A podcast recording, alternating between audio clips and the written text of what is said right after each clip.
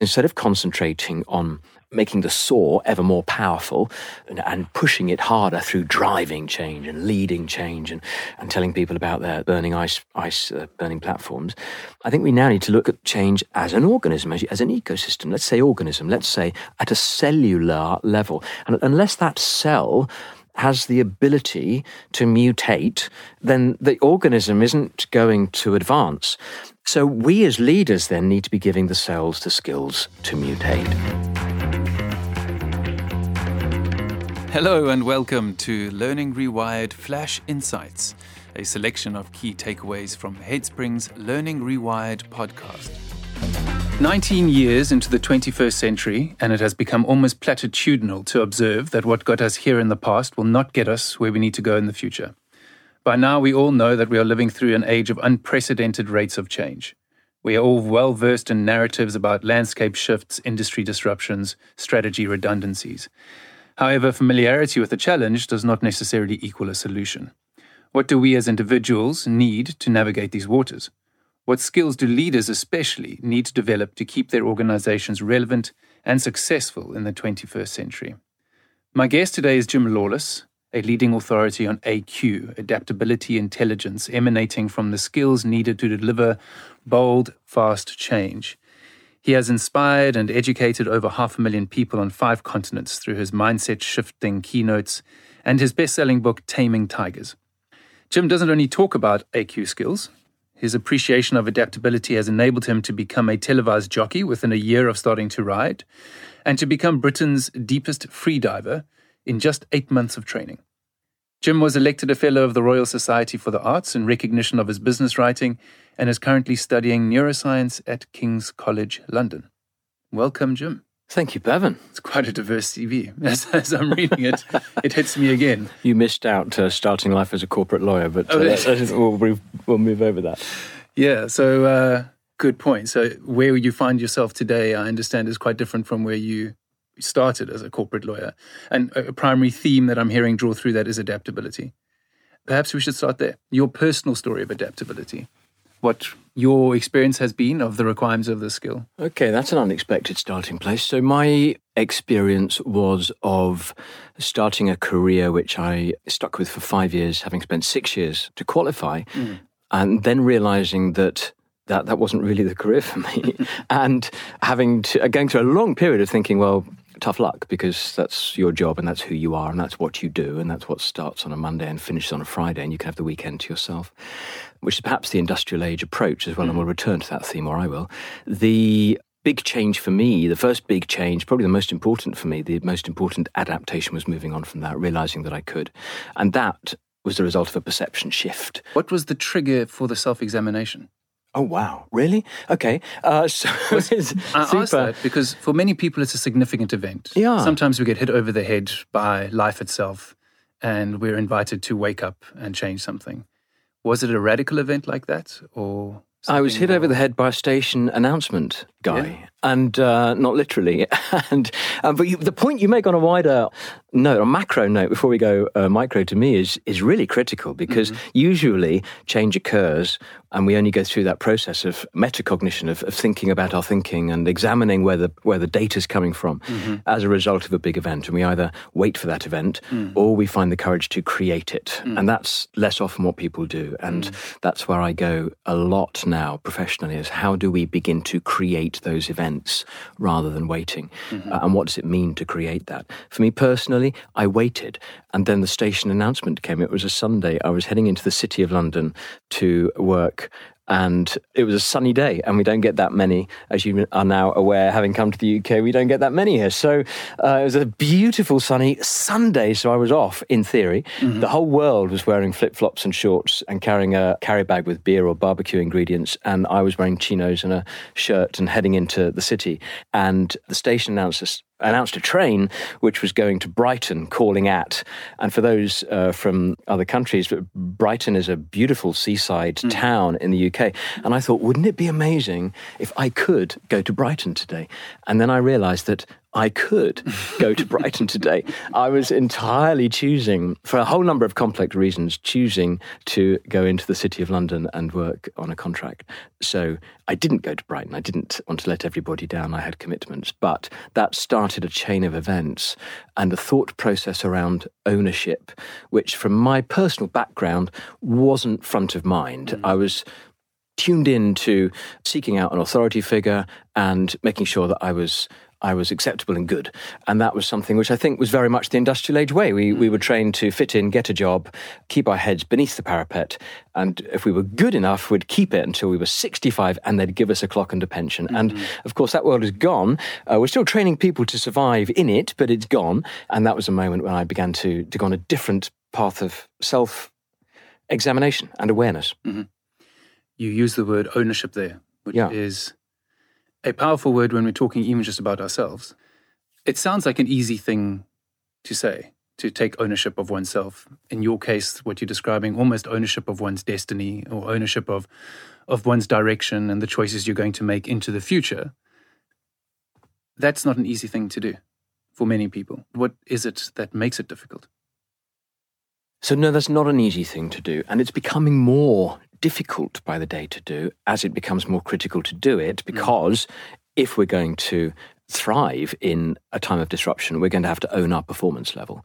The reason it's becoming more difficult, in my view, is that the narratives spinning around are becoming more and more victim based. So more and more we're finding there's somebody to blame for the mm. position that I'm in today. Mm.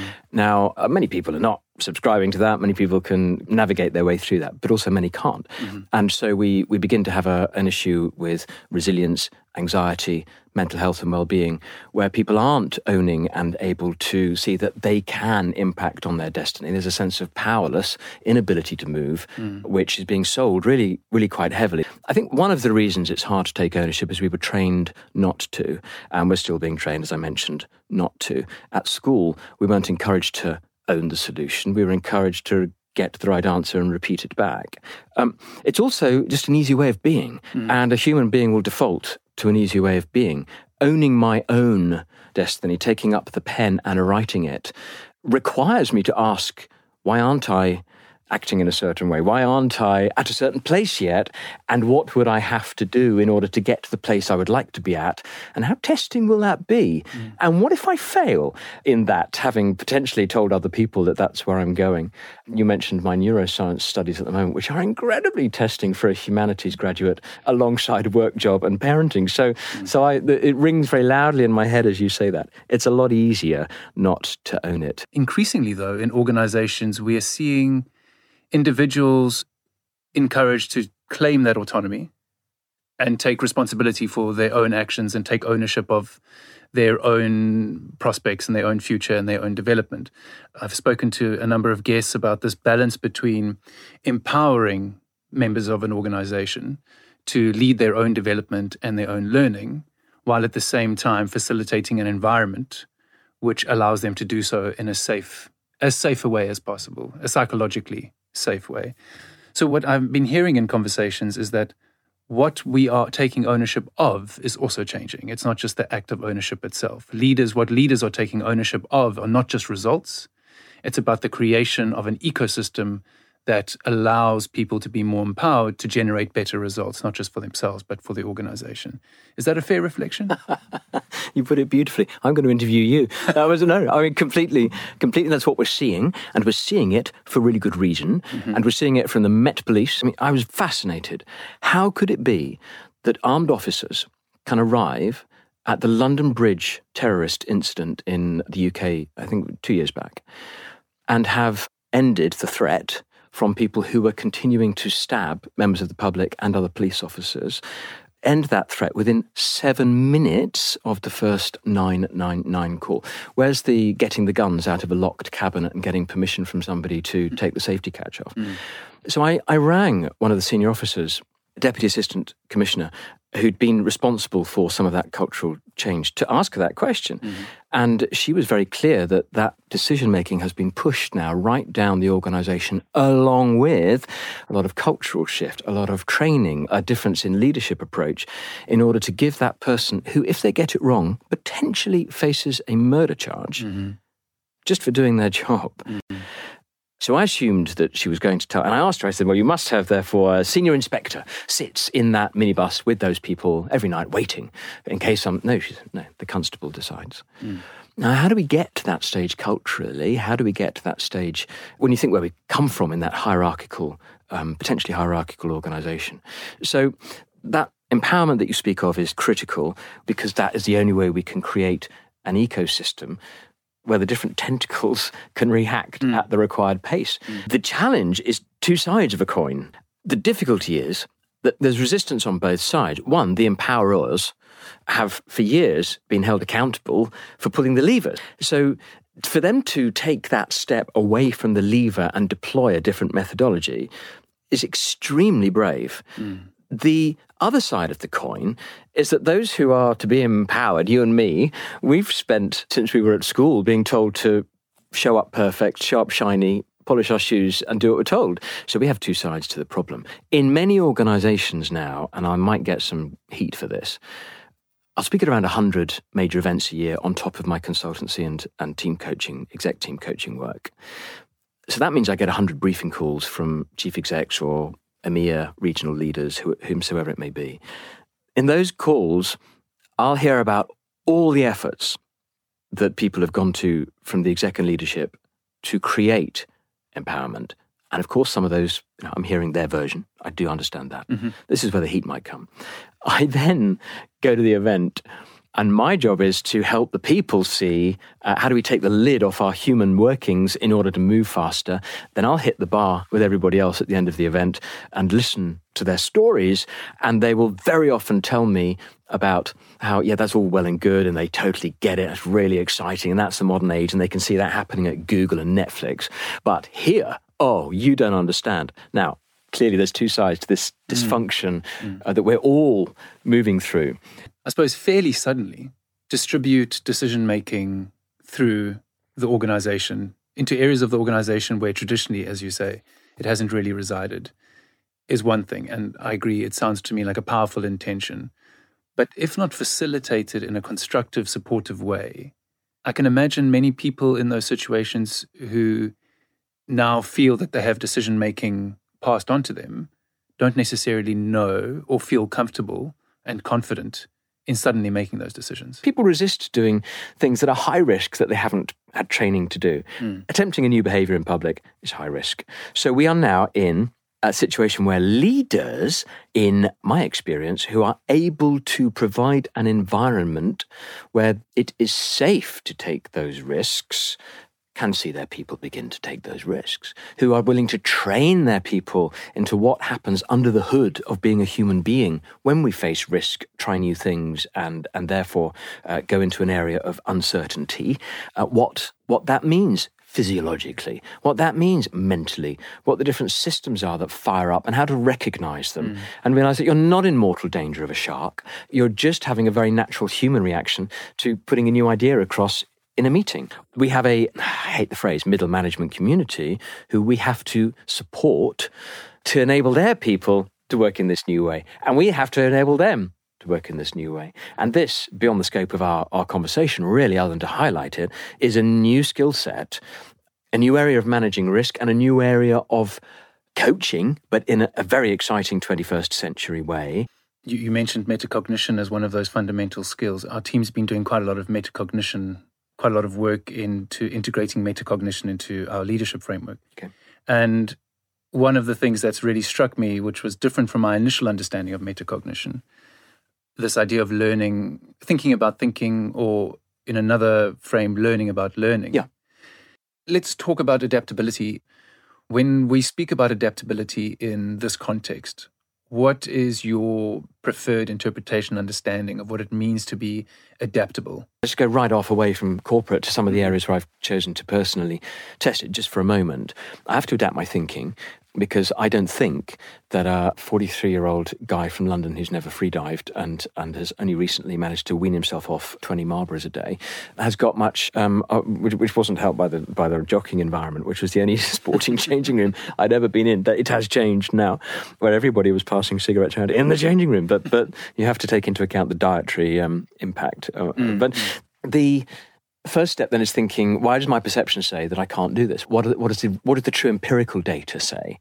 Because actually, it's very unclear. There's no empirical data mm-hmm. to say that I can't do this. There's just a general assumption that you've got to be a young yoga buck who lives by the sea to, to pull this off. then I've got to build new relationships because I can't do anything mm-hmm. of this nature on my own. And then I have to acquire skills. And the biggest skill in freediving is, is managing purpose over process, is managing your mental processes so that they don't run haywire and go into the, the wrong circuitry, mm-hmm. into the algorithm. Mm-hmm. Um, and then that fires up and lights up my entire limbic system to protect me from a significant threat, mm. uh, whilst it is the most glorious sport. It, it's an exercise in meditation and managing emotion. It's a hug at 90 to 100 meters, a hug, the biggest hug you can possibly get from the planet. Uh, one is also in quite a hostile environment with relatively minor room for error in performance. So to go there, I'm going to have to acquire new skills, skills of performance management, skills of breath hold, skills of mental management, mental skills, and then I'm going to have to then then change my behaviors to go and take the free dive record. You know, it's, it's the same. It's a really solid process. So metacognition isn't woolly. It's a really solid process. And this questioning of perception becomes key. So this idea of a coaching culture where everybody becomes more and more in tune through being the coach as the leader, listening to perceptions and challenging them. You cannot do that without asking yourself as you walk away from that discussion, so why did I perceive it like that with my mm. boss yesterday or my more senior customer yesterday? Why did I do that? So it cannot help but introduce a vocabulary and therefore the concepts of perception, the data in the algorithm, how the algorithm affects my behavior, how my process takes over my purpose, and therefore I don't create change. So we, we come into this virtuous circle eventually if we can push this through as a cultural shift. We haven't used the word culture, but these are cultural shifts. I love that. And it reminds me of a comment that a, a guest recently made on this show, which was that culture is values manifested as behavior. And that really, for me, really neatly closes that loop that you've so beautifully described, that routes towards increasing um, the metacognitive process towards greater awareness, potential skills development, leading to behavior, which is underpinned essentially and in the best cases by values that translate into this culture of continuous development. And they matter because of the context which gives rise to these values. These help me to win, they help us to win, and that means we can feed our families and we can make a contribution to the wider community. And for that reason, Mr. Boss, I'd like to talk to you about X, which I wouldn't have done a year ago. But you and I are in a world now where we both want to win and we know what we've got to do to win. We've got cultural values that we care about in order to win, which means I'm surely allowed to have this new relationship with you mm-hmm. where I talk about what happens in our team meetings on a Monday, which kills everybody. Mm-hmm. Is that okay with you? Mm. And the possibility is that it is mm. within that context. That's a new world. Yeah. Jim Lawless, thank you so much. Been a real pleasure. It's been a genuine pleasure. Real pleasure. Thank you. You have been listening to Flash Insights, a collection of key takeaways from guests on Headspring's Learning Rewired podcast. For full episodes from Learning Rewired, as well as access to other episodes of Flash Insights, please subscribe to the Learning Rewired podcast.